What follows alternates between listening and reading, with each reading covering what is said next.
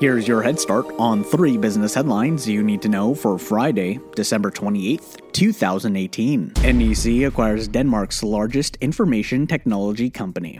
The Japanese multinational provider of IT and network technologies announced that it has acquired KMD Holding for approximately 8 billion Danish kroner from Advent International, one of the world's largest and most experienced private equity investors.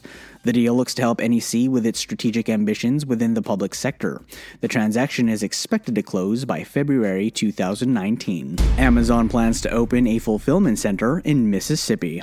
The tech giant announced that the 554,000 square foot fulfillment warehouse will be located in the northern Mississippi area of Marshall County.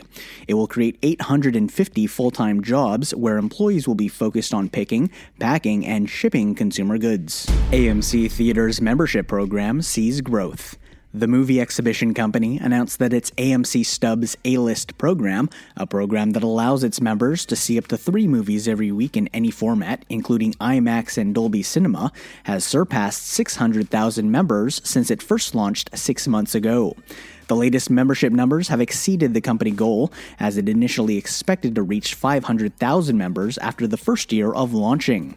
The Stubs A List Pass rivals other membership services, such as MoviePass and Sinemia. Thanks for listening. That's your head start for the day. Now go ahead and make today amazing.